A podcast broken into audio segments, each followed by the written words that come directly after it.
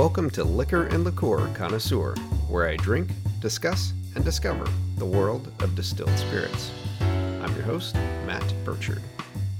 This is episode 14, and I'm drinking Aperol.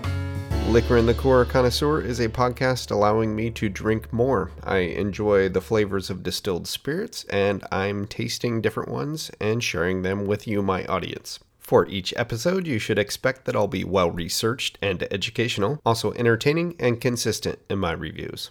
So, why did I choose Aperol for this episode? Well, I just ran out of Campari, but actually, I've never had Aperol before. Aperol also has a story of success through advertising, and I'm a marketer by trade, so this is a great example of the power of advertising when applied to a quality product. The Aperol I have comes in a standard 750 milliliter bottle. It's also the least potent liquor or liqueur that I've covered thus far on this podcast. It's only 11% alcohol by volume, making it a light 22 proof. And Aperol sells for about $25. And what is Aperol? In short, it's an aperitivo. It's a bittersweet Italian liqueur. So let's get to tasting. I've never had Aperol, so this will be the first time. All right, let's open it up. Metal screw cap, cracks right off. And for every liquor or liqueur that I review, I taste them neat, which is room temperature, just straight out of the bottle. So let's give it a pour.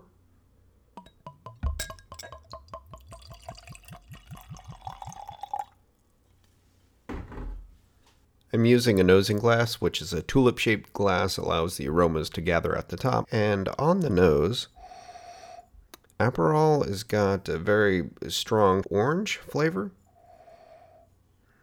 There's a bit of something else in there too. Some herbs, something. Can't really say. But the forward note is orange. And in the glass, the color of Aperol is a vivid orange red. It's very low proof, so barely get a hint of any alcohol tears. There's not much alcohol in it. Okay, so let's try it out. Let's give it a taste.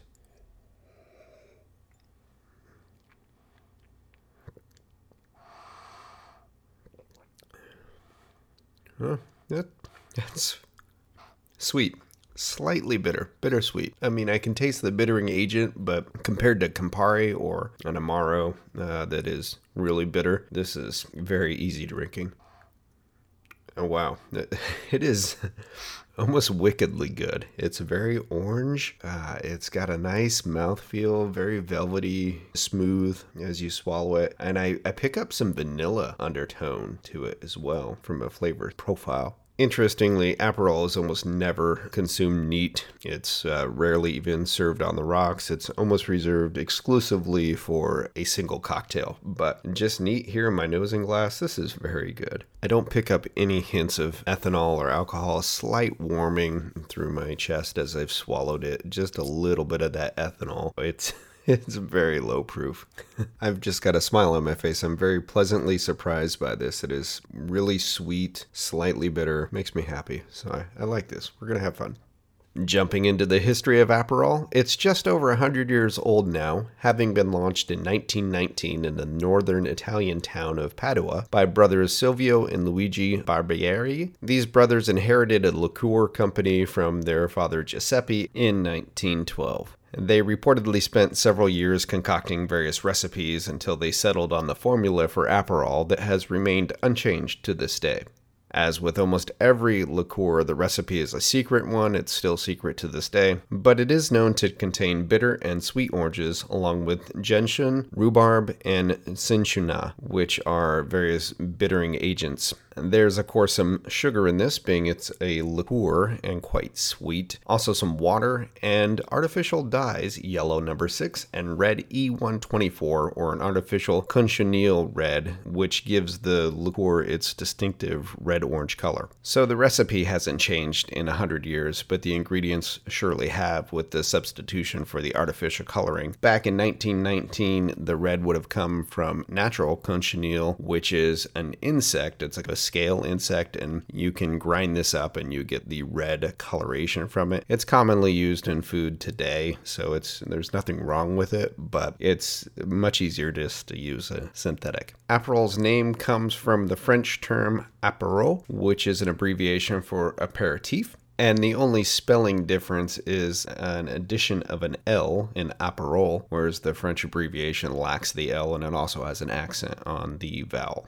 All that said, Aperol is indeed an aperitif and it's often drank before meals. When the liqueur was launched in 1919, it found success throughout Italy and uh, popularity grew up into the 1930s or so. Real sales growth happened after World War II when advertising kicked in, and the first advertising took the form of posters in bars and cafes where the product was sold. The breakout moment, though, came in the mid 1960s when the first Italian TV commercials ran with a campaign of Ah, Aperol. In Italy in the 1960s, they had an advertising format called Carosello, or Carousel in English, and it allowed for a three minute time slot. These three minute time slots ended up being brief shows with advertising messages appended to the front and back. You can think of them like a sketch comedy or a variety show. The one for Aperol comes from 1965 and it features a famous Italian actor, Tino Bortelli, and he repeats the catchphrase, Ah, Aperol, four times in the last 30 seconds seconds, and it shows Tino striking his forehead as he says it, as if he's just remembered it. Ah, Aperol.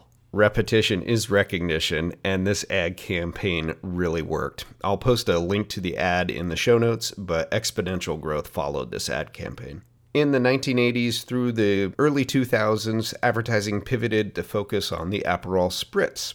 And a pivotal moment came in 2003 when Gruppo Campari bought Aperol through the acquisition of Barbero 1891, who was the owner of Aperol at the time. Campari put some major marketing muscle behind Aperol once they acquired it. Aperol benefited from Campari's extensive sales and distribution network, and Aperol's reach went worldwide, and they were first imported into the US in 2006. In 2009, the bottle was updated, and it's really quite a great bottle when you look at it. Spirit bottle is very defining feature of a brand, and this is well designed. It's got a nice flared base. The neck is the appropriate size and length to easily hold the bottle by the neck, so you can kind of carry it that way. Also, around the midsection, there's indentations uh, left and right of the front label where your fingertips and thumb fit, so you can grab grasp the, bottle around the midsection. To top off the bespoke nature of the bottle, it has the word Aperol 1919 and the stylized A from the logo molded into the glass. The front and back labels are designed to fit the shape of the bottle. So the complete package, it gives it a very classy look. It stands out at the liquor store shelf as well as on the back bar. Along with the redesigned bottle in 2011, Campari launched pre-mixed Aperol Spritz cocktails. They're not distributed outside of Europe though, but they're ready to drink. The Aperol acquisition has been a big success for Campari. As of 2017, Aperol accounted for about 13% of the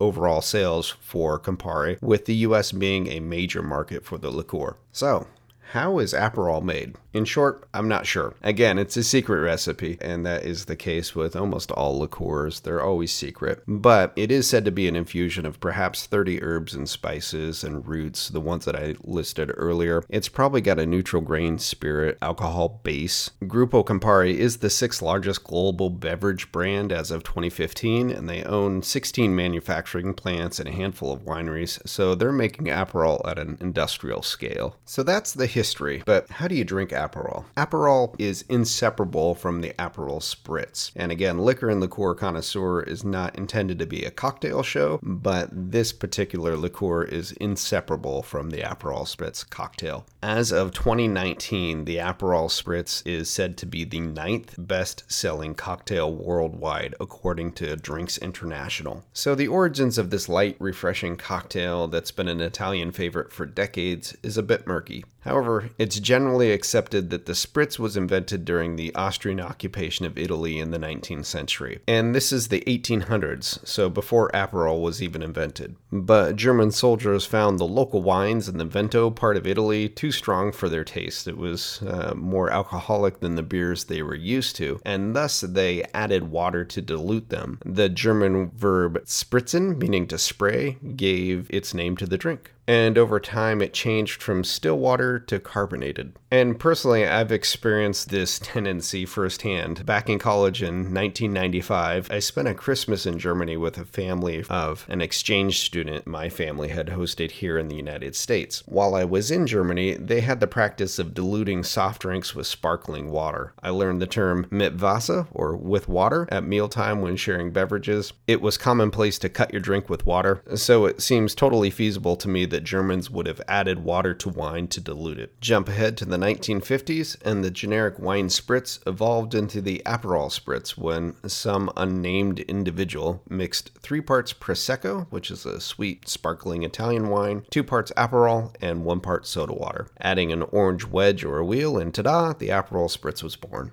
It's light, sweet, bubbly, low proof cocktail that can be enjoyed as a refreshing drink in a social setting, and that indeed is how it is consumed. Italians love them, so do most people that try them. An Aperol Spritz is a great drink. It's in essence a wine cocktail that's easy to make and easy to drink, but being low alcohol, uh, you aren't really going to overdo it. An Aperol Spritz is always served on the rocks in a wine glass and gently stirred. You just pour the Prosecco Aperol and sparkling water water in, lightly stir it, add your orange garnish, and that's it. The back label on the bottle includes the traditional 321 recipe of Prosecco, Aperol, and soda water, and I'll share it in the show notes. So, in summary, what do I think of Aperol? It is really good. I've enjoyed it. It's very light and sweet. I was thinking it was going to be a lighter, easier to drink sibling of Campari, and I find it quite different. Campari is much more bitter. They're compared often, almost substitutable in Negronis or other cocktails, but Aperol is very good. I'm enjoying it. Just neat right out of the bottle. It's very sweet, doesn't feel alcoholic at all, which which is, I don't know, maybe you don't get your money's worth out of it, but it makes a good drink. So that's going to do it for this episode of Liquor and Liqueur Connoisseur. I'm your host, Matt Burchard. Please subscribe and share. Show notes will be on liquorandliqueurconnoisseur.com. You can also find the show on Apple Podcasts, Google Podcasts, Spotify, anywhere you get your podcasts. The show's also on social media. I post on Facebook and Instagram, occasionally Twitter as well. And let's see, in this episode, I've probably butchered about three different languages Italian, French, German, maybe even English by my count. But uh, if I have totally butchered your native tongue, please correct me. And I look forward to your feedback, so get in touch and tell me what liquors and liqueurs you would like to hear about next. And as always,